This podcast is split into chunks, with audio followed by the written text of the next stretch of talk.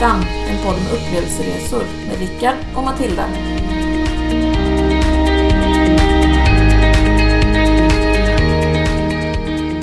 Avsnitt 13. Cooköarna. Paradislagunen på Aitutaki.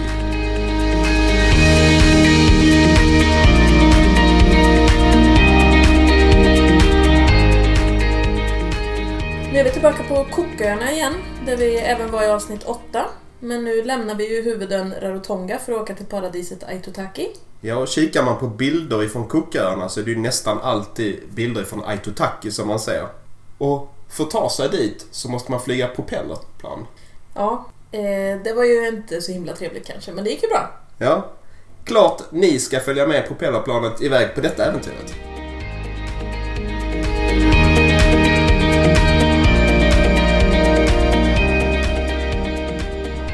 Ja, idag handlar det alltså om en riktigt klassisk paradisdestination.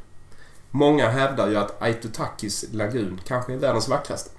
Ja, och det, var väldigt vackert, men om den är världens vackraste får vi väl eh, återkomma om när vi har sett dem alla. ja, det blir väl en utmaning Ja, kanske. eller hur?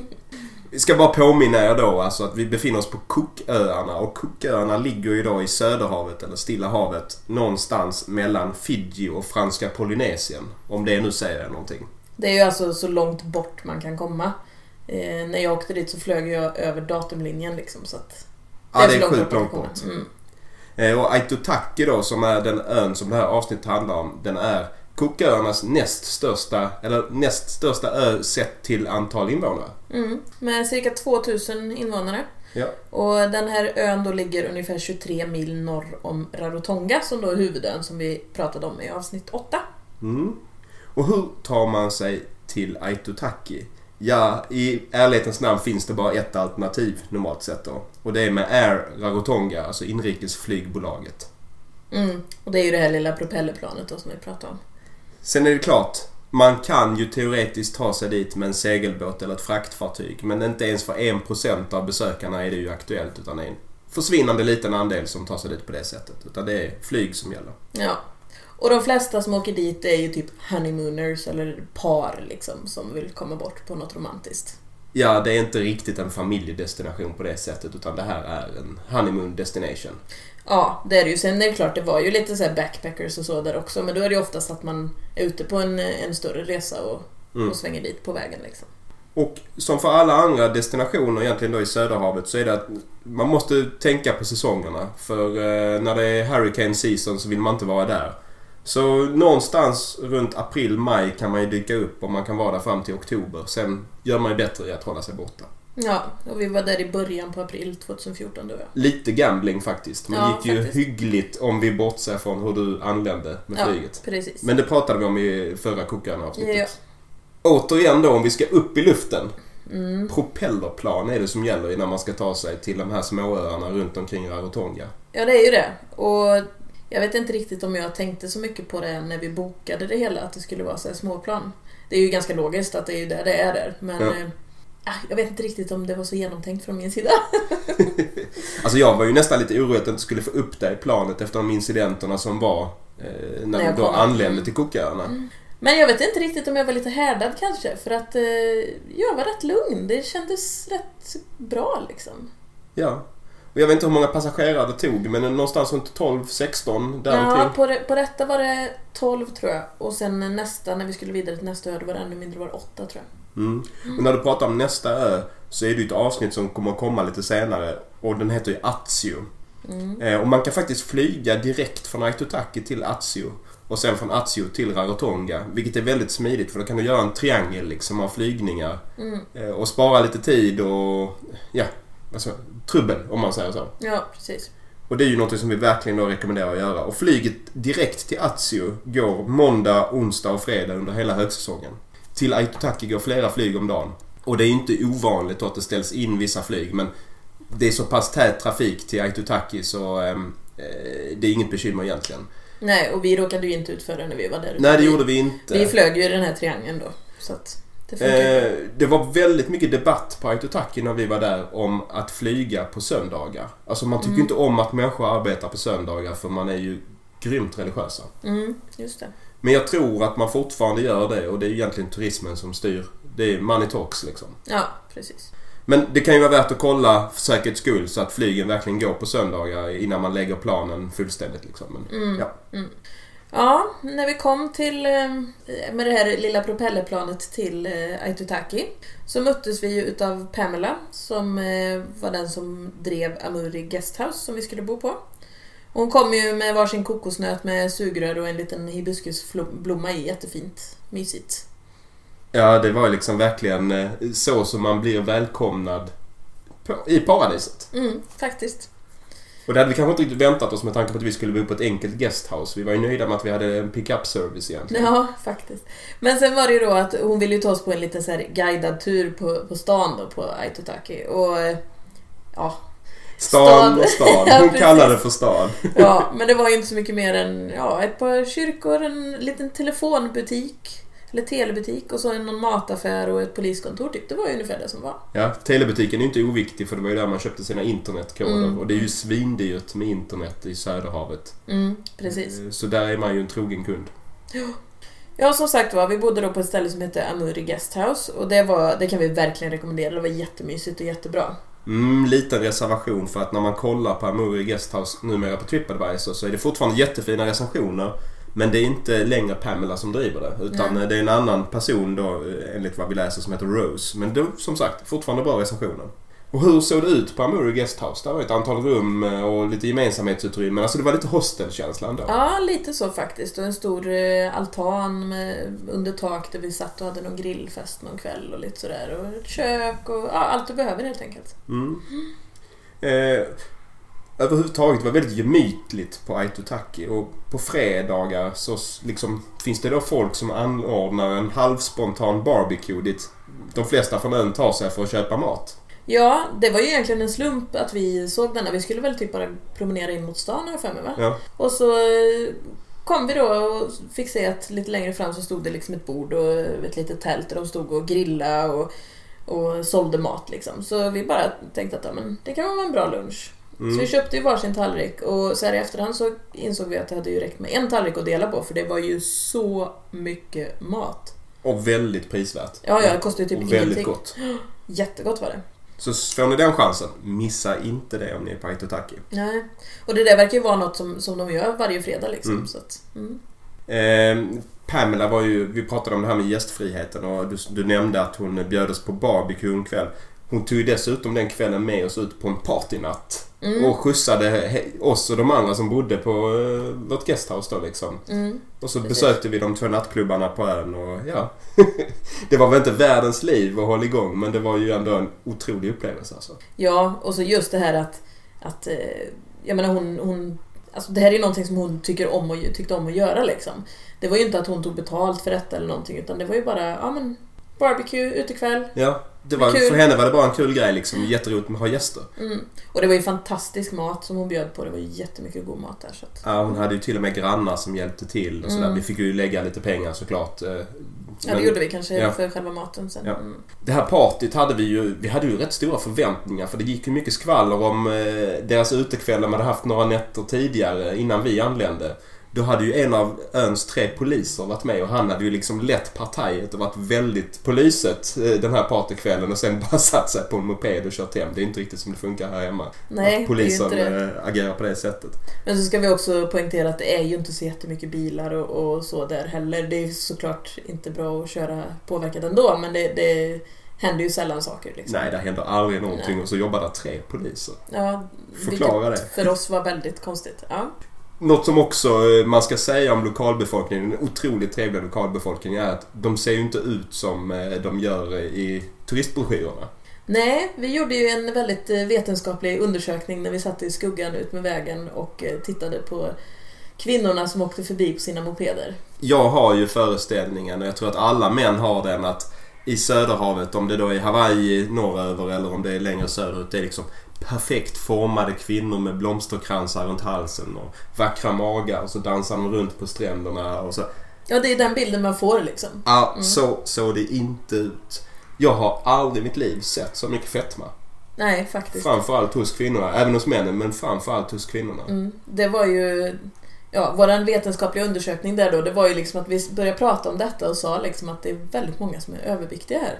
Och då så satte vi oss ju liksom och verkligen räkna liksom när folk åkte förbi. Och det var, jag tror det var typ en som var normal i kroppen. Alla andra var liksom, alltså inte lite tjocka utan de var feta verkligen. Ja, en av 19 Mm. vill jag minnas att det var som Mm. passerade på moped. Folk gick ju aldrig utan alltid åkte man på moped. Mm. De här kvinnorna då, av de 19 som passerade var 18 dunderfeta. Mm.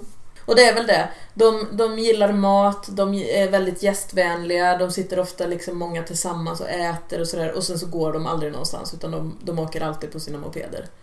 Och då, då blir det det resultatet helt enkelt. Ja, och dessutom pratar man ofta om, i termer om big and healthy. Alltså Mm. att det är, något, det är något fint och som tyder på att man, man har det gott ställt, att man, är, att man är stor och kraftig, att man har mycket mat. Mm, precis. Vi eh, utforskade ju ön, eh, nästan varenda kvadratmeter som gick att utforska med en Mm. hyrbil. Ja, faktiskt. Och här fanns ju rätt mycket roliga detaljer runt det här med hyrbilen. Mm. Till att börja med, vad gäller om man ska köra hyrbil på Cooköarna? Jo, man måste ha ett specialkörkort. Ja, det måste man. Och det kostar ju typ en 15 spänn per person eller någonting sånt. Så det är ju liksom inga pengar, men man hade ju säkerligen kunnat skippa det. Men det är ju lite rolig souvenir att ha Ja. det körkortet. Sen, sen vet vi ju inte, jag menar, de här poliserna, de har ju såklart stenkoll på om det är någon turist som hyr en bil. Ja. Så hade vi inte haft det och kört, då kanske de hade... Det nog blivit världens liv. Ja. De vet ju precis vilka turister som är på ön Ja. utanför huvudresorterna. Liksom. De som bor på. Gästland som har järnkoll. Men vi hämtade i alla fall ut den här bilen och det var ju liksom inga dokument som kollades, vi skrev inte under någonting, alltså ingenting. Det var ingen som kollade något liksom. Nej, å andra sidan, alltså skulle någonting hända med bilen vi kan inte ta oss ifrån ön. De vet att vi är där. Mm. Eh, Alltså, vilket är bekymret liksom. Mm. Skön inställning ändå. Och sen så körde vi då runt och vi eh, tog oss upp på den högsta punkten på ön där det var en ganska fin utsiktsplats till exempel. Mm, det gjorde vi. Sen var det ju söndag den här dagen så vi åkte ju faktiskt till kyrkan för det är ju första söndagen i månaden är det ju White Sunday. Och då är det ju att alla, framförallt kvinnorna, är klädda i vitt med vita hat- hattar och vita klänningar och allt liksom. Ja. Och det är ju... Alltså vi, vi var ju i kyrkan även på Rarotonga. Mm. Men Aitutaki är väl ett steg ifrån, vad ska man säga, massturismen ändå. Mm. När det gäller besöka kyrkan. Det var inte så många turister där som det var på Rarotonga. Nej, Och sången var väl kanske ett snäpp uppåt och så var det lite mindre eh, snacksalig präst. Ja, Så det här var en bättre kyrkoupplevelse egentligen. Ja, och det är ju fantastisk sång och musik liksom på de här gudstjänsterna. Även en chans att ta rätt läckra bilder om man är en duktig fotograf. Mm. Av de här vitklädda kvinnorna. Eh, Det var minnesvärt. Ja, det var det. Sen åkte vi ju till, vi hade ju en karta då där det var utsatt Place of Interest så vi tyckte att ja, men det här kan vara spännande, vad är det för något? Ja, Ja, det vet vi fortfarande inte. Det var stensamlingar. Det var några stenar utan förklaring helt Ja. enkelt. Eh, Ja. Heliga stenar av något slag. Det kan ha varit någon sorts gravstenar. Det kan ha varit någonting annat. eh, Något Mm. rituellt. Vi vet inte. Men sen var det ju faktiskt en upplevelse bara att åka runt på de här vägarna för att vi, vi kom ju till något ställe där vi åkte på en väg som blev mindre och mindre och mer och mer igenvuxen. Det var ju precis ut med vattnet. Ja. Och det var mer och mer gräs och mer och mer eh, liksom, grenar från sidorna och sådär. Men jag menar vi fick ju se ställen som man inte ser annars liksom om man är på ön. Ja, och vi letade oss upp till, till andra sidan av ön där det fanns den enda öppna matbutiken på söndagar också. Och där var vi inne och kollade liksom, vad handlar lokalborna i sin eh, matbutik liksom? Den lilla Mm. butiken. Det är bara mycket konserverat och, och sådär. Men det, ja, det är klart värt att ta en hyrbil om man har möjligheten ändå att åka runt. Det kostar inte så mycket. Nej, precis. Men det finns ju ett huvudskäl till att åka till Aitutaki. Ja, och det är ju lagunen. Det är alltså, man åker på en sån här lagoon cruise. Och vi upprepar, det finns de som påstår att det här är världens vackraste lag- lagun. Vi kan ju inte säga emot dem. Vi har nog aldrig sett någon vackrare själva. Nej, det har vi ju inte. Nej. Och bara för att klargöra för folk vad är en lagun. Det är kanske inte så säkert att man vet även om man har hört begreppet. Ja, det är ju... Alltså alla de här korallatollerna de innesluts ju av ett korallrev. Och sen så ligger liksom öarna i något cirkelliknande oftast. Eh, som ett pärlband. Och både innanför korallrevet och sen innanför öarna kan man ju säga då, så Ja. är det ju ett, ett vatten som kallas för lagun. Mm. Och det är ju väldigt stilla eh, och vackert eh, i sig och sen är det ofta ganska grunt vatten vilket gör att färgerna på havet blir ju Ja, verkligen. sjukt läckra. Och för, för en sån som mig som är jätterädd för hajar så är det väldigt skönt att veta att det är svårt för dem att ta sig in där. Ja, det är ju mest såna här små revhajar Ja, och så. Det är precis. kanske inte så mycket att bekymra sig över. Nej. Vi blev upphämtade av företaget som organiserade vår Lagoon Cruise eh, tidigt på morgonen. Mm. Och sen så tog de oss då till sin båt och sen gav oss iväg. Och sen så hade man då ett antal olika stopp då i lagunen. Ja, eh, alltså vi kan ju börja med att säga att det var ju fantastiskt vatten. Det var ju det här turkosa fina vattnet liksom. Eh, och öarna ligger ju som ett pärlband. Så vi gjorde ju ett första stopp på en ö som vi inte riktigt förstod syftet med egentligen. Eh, men det var väl egentligen att vi skulle fotografera och lite sådär. Ja, Och vi var ju där ett tag och tog en massa fina hoppbilder och ja vi stod och hoppade på strandkanten. Det var ju, det var ju läckert så liksom. Ja, jättefint var det. Men kanske inte det mest minnesvärda den dagen. Nej, det var ju typ... Alltså det var ju stranden vi bara stannade och kollade på i stort sett. Det var ju inte att vi hade tid att bada och sådär på det stoppet heller. Så Nej. att, ja. Och sen gjorde vi ett snorklingsstopp. Mm. Eh, där det var lite strömt men fina korallrev och mycket fiskar och Mm. mycket att titta på. Men det var ju, man fick ju parera lite mellan korallerna och sådär för det var mycket, mycket koraller och inte så djupt vatten. Så att, men man såg väldigt mycket fint. Ja. Och sen så började det på riktigt. Mm. Ska vi säga det? Det kan man väl säga. Ja, vi släpptes ju av på en fin sandbank för fotografering. Och där var ju färgerna helt fantastiska. Det var ju liksom kritvit sand och turkost vatten liksom. Så det var ju riktigt fint. Ja, sen är det ju det här Matilda med fotografering och horisont. Det kan ju vara en utmaning ibland. Ja, jag vet. Du bara retas hela tiden. Jag har jättesvårt att få rak horisont. Vi var alltså på världens vackraste plats men vi hade lite svårt med horisonten. Ja, det blev väldigt många bilder.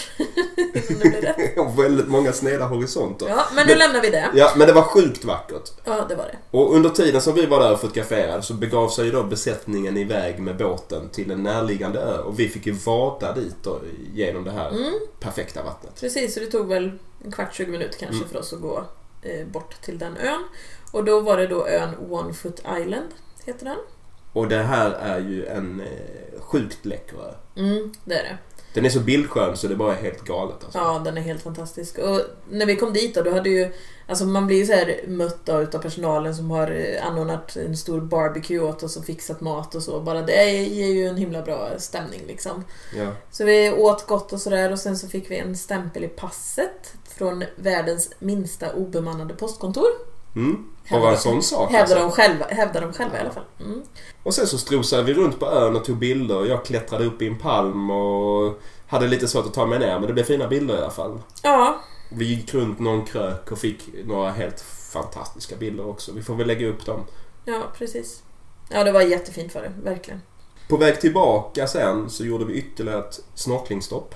Mm. Och då var det ju de här Giant Trevallis, de fiskarna. Eh, den största som har hittats eh, sa de var 170 cm lång och vägde 80 kilo. Riktigt så stora var ju inte de som var hos oss då, men det var fyra stycken väldigt stora eh, som cirkulerade runt oss där. Det var lite, lite läskigt samtidigt som det var lite coolt så. Men, Ja, det är rejäla bjässar de här. Och de är ju halvtama får man väl säga då. mm, Och de är ju välkända och de har ju till och med namn då. Så det var ju en som hette George. Det var den största av dem. Han var ju Ja. lite kändis. Precis. Och det som var lite läskigt var ju att om man stod liksom i vattnet så när de kom och liksom simma förbi en så liksom strök lite emot en och sådär. Det var lite sådär man bara uh.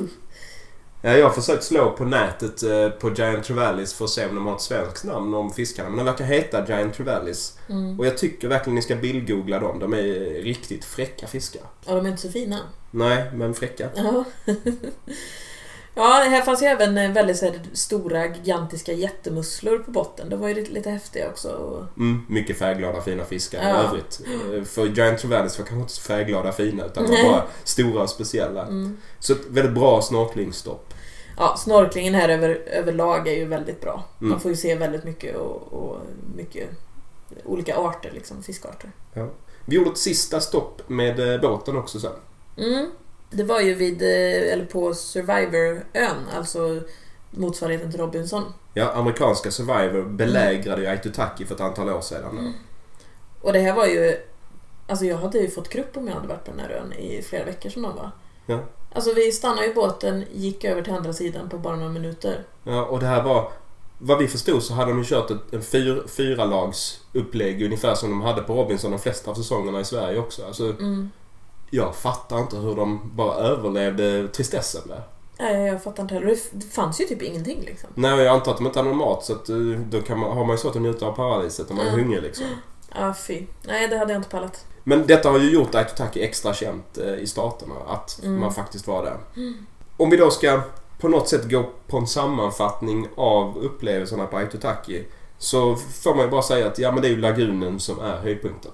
Ja, så är det ju faktiskt. För det är ju inte så mycket att se på själva ön. Som, som vi sa, det är liksom ett litet liten stad inom situationstecken och det finns någon utsiktsplats och så. Men sen är det inte så jättemycket mer liksom. Ja, bor man inte på resorterna så är det ju svårt att hitta en vettig strand till och med. Ja, det är det ju. Vi gick ju ner till en strand inte långt ifrån eh, vårt guesthouse. Mm. Men eh, alltså det var lite bökigt att ta sig dit och stranden i sig var väl sådär liksom. Ja. Eh, så alltså, det är ju på resorterna där, det, där du har de fina stränderna. Maten är ju värd att beröra lite grann. Mm. Det är ju inte bara konserver även om det är i Söderhavet. Man skulle kunna tro det. Utan man, man lägger ju ändå rätt mycket energi på mat. Ja, det gör man ju. Ja. Eh, det var mycket brödfrukt i olika varianter. Mm, och det, man behandlar ju brödfrukten nästan som om det vore potatis. Alltså man har Mm. brödfruktsallader istället för potatissallader och sådär. Så att, I massa olika varianter. Väldigt gott. Mm. Taråblad eh, som vi fick prova på stuvade ungefär som spenat kan man säga. Mm. Det var inte så dumt heller. Och så tonfisk. Fantastiskt god tonfisk. Ja. Jättegott. Såklart, på sådana ställen. Grillad tonfisk. Ja, Och sen allt man kan tänkas göra med kokosnötter. också ganska Ja. självklart. Mm. Givetvis. Mm. Prisbilden Aitutaki, det här är ju inte helt gratis. Nej, det är det ju inte. Sen beror det ju såklart på hur man bor. Mm. Men man kan ju bo på Aitutaki Lagoon Resort och Spa. Då är det ju liksom lyx. Ja, Men då kostar det alltså drygt 3000 kronor per natt och uppåt. ja, billigaste 3000 per Mm. natt. Och beroende på säsong och Ja. om man ska ha något lite lyxigare där så får man betala ännu mer. Det är ju en av de dyraste resorterna i Söderhavet överhuvudtaget. mm. Så därför är det ju bättre då att välja att bo på guesthouse som vi gjorde. Eh, dels så blir det lite personligare plus att det blir mycket billigare. Och vill man ändå jättegärna sätta sig i en resortbar en dag så kan man ju bege sig till, till resorten och, och ta någon goda drinkar och titta på solnedgången där. Liksom. Ja. Men man kommer ändå kunna hålla nere kostnaden jämfört med att bo på de här eh, svindyra resorterna. Mm. Eh, jag tittade lite på nätet här häromdagen för att kolla lite prisbilden när man då ska göra en, en, ett guesthouse-paket Mm. på Amuri Guesthouse där vi bodde. Och då får man betala för tre nätter samt flyg tur och retur och eh, upphämtning, alltså transfer. Så går det på 3850 spänn per person Mm. om man är ett par. Då. Så lägg ihop det så... Ja, och då är, det, då är det ju tur och retur eh, Rarotonga så då, har, Mm. då är det ju inte med med Achu som vi pratade om innan. Nej, nej. Mm. Finns det några risker på ett sånt här ställe? Ja, man kan eh, få solsting av eh, solbränna. Ja, och man kan råka ut för en eftermiddagsskur. Ja, det är väl ungefär det som händer där. Ja, det är Alltså, helt ofarligt. Ja, verkligen. Det, det finns ju inget, alltså brottslighet och sånt finns ju liksom inte Och så om. som sagt, tre poliser på Aitutaki. Man kan vara helt Det lugn. kanske är därför det inte är någon brottslighet. Mm. Om man ska kombinera, vi har redan tjatat om det, men alltså lägg in Atsio tillsammans med Rarotonga och Aitutaki så får man en helhetsbild av Cooköarna som är väldigt bra och komplett egentligen. Mm. Och sen om man är ute på långresa då som du var. Ja. Eh, då, ja, beroende på vilket håll man kommer ifrån så men man kan ju kombinera med LA eller Nya Zeeland eller Ja, det går ju direktflyg från LA till eh, Rarotonga så det är ett Mm. rätt smart sätt att kanske avsluta eller börja med storstad innan man beger sig till Rarotonga. Mm. Och kommer man andra hållet så naturligtvis Nya Zeeland är ju... Ja, Ja. det finns hur mycket som helst att göra där. ja, du som har varit i Söderhavet en del, vad, vad finns det att rekommendera som är liknande? Ja, mest likt detta av, på de ställen jag har varit får jag väl säga då är, är Fiji. Mm. Eh, och sen så har du ju franska Polynesien också men där tycker jag kanske att prisbilden är lite högre. Mm. Det här är lite mer prisvärt. Ja. Men Fiji skulle jag säga då. Skulle vi åka dit igen? ja, alltså det är ju ett fantastiskt ställe men då skulle jag ju hellre åka till något av liknande ställen där man inte har varit. Ja, alltså fall. bjöd någon med så hade jag gärna åkt. Men jag, Ja. jag betalar inte för att åka dit igen. Jag åker ju på något annat i Ja. Söderhavet. Jag åker jättegärna tillbaka till Söderhavet. Men inte kanske just dit då. Nej men precis.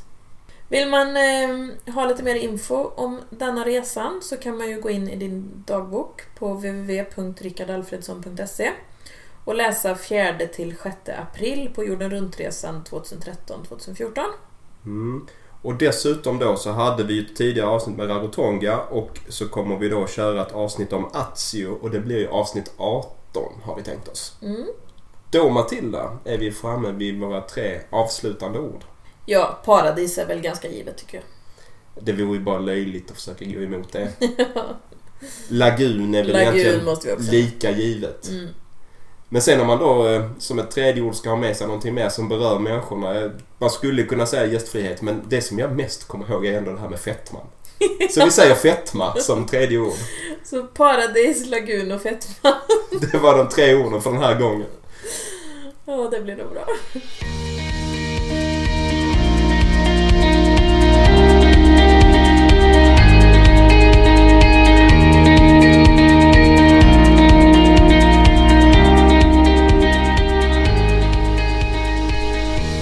Gärna in på vår hemsida www.restam.se där vi bland annat lägger ut bilder från våra resor. Där kan ni även komma med feedback eller ställa frågor via ett frågeformulär. Annars mejlar ni oss direkt på restam.outlook.com. Följ oss även på Facebook och Instagram. Sök på Restam så hittar ni oss där.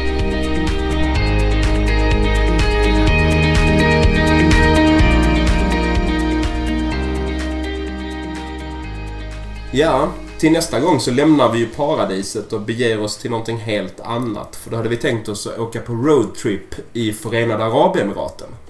Så det blir Dubai, Abu Dhabi och alla de andra fem emiraterna i Förenade Arabemiraten. Missa inte en spännande rundresa i ett helt annorlunda land.